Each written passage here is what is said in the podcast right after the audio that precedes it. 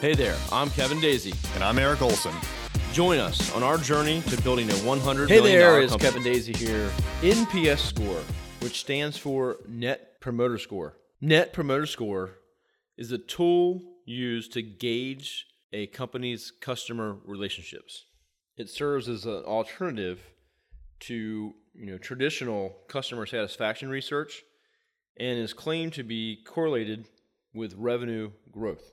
So here's how the Net Promoter Score works. It is on a scale from negative 100 to positive 100. You ask every customer that you have, every single one of them, a simple question How likely would you be to refer us to a colleague or to a friend?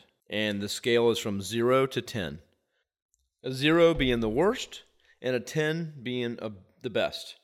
And if they're a 10 or a 9, they are promoters. They're going to go out of their way to tell everyone about you.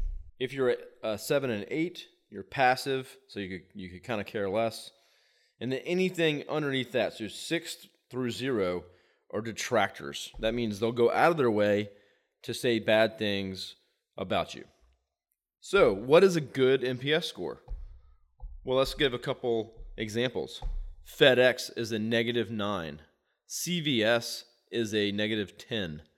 Apple is positive 47. At one time, they actually were up in the 70s.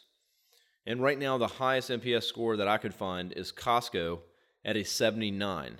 So anything over, I think, 70 is world class. Excellent. Today, I wanted to give you an update on where we are with our public net promoter score. When we first started NPS, we were actually negative. We surveyed all our clients and we had a negative score. And we knew that it was not going to be good because we had a lot of hosting only clients. So, clients we didn't interact with or talk to on a, re- uh, a regular basis or support necessarily. So, we were expecting the worst. We set ourselves a goal and we kept moving that goal month and quarter after quarter. And our team has worked very, very hard to get that score up. Jamal is responsible for that score, and every Wednesday he has to report on where we are with that score. So I'm happy to report that in less than a year, we went from a negative NPS to a positive 75. I, I just can't believe. So we really don't have anyone that is a detractor at this point that's a client. Everyone's happy, and we survey every single client we have after we have worked with them for 90 days. So we wait till it's 90 days before we actually ask them this question. At that point, they've, they've done enough work with us, they've spent enough time with us to know if they're comfortable, and that's kind of the sweet spot. So just a huge kudos to my team. Every single person on the team has something to do with this score.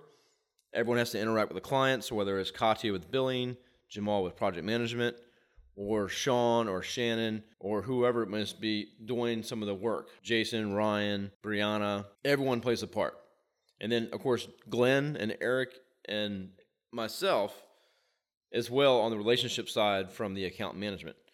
Everyone plays a part. If either one of those people makes the client mad, then that can affect the score we get. So, just a huge kudos to the team. Question for you Do you do NPS? Are you tracking the success and satisfaction and the relationship that you have with every single client?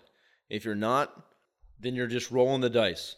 I guarantee there's a bunch of fires that are about to pop up, or there's some pissed off clients you don't even know about. So take the leap, survey all your customers, take the harsh feedback, and get better.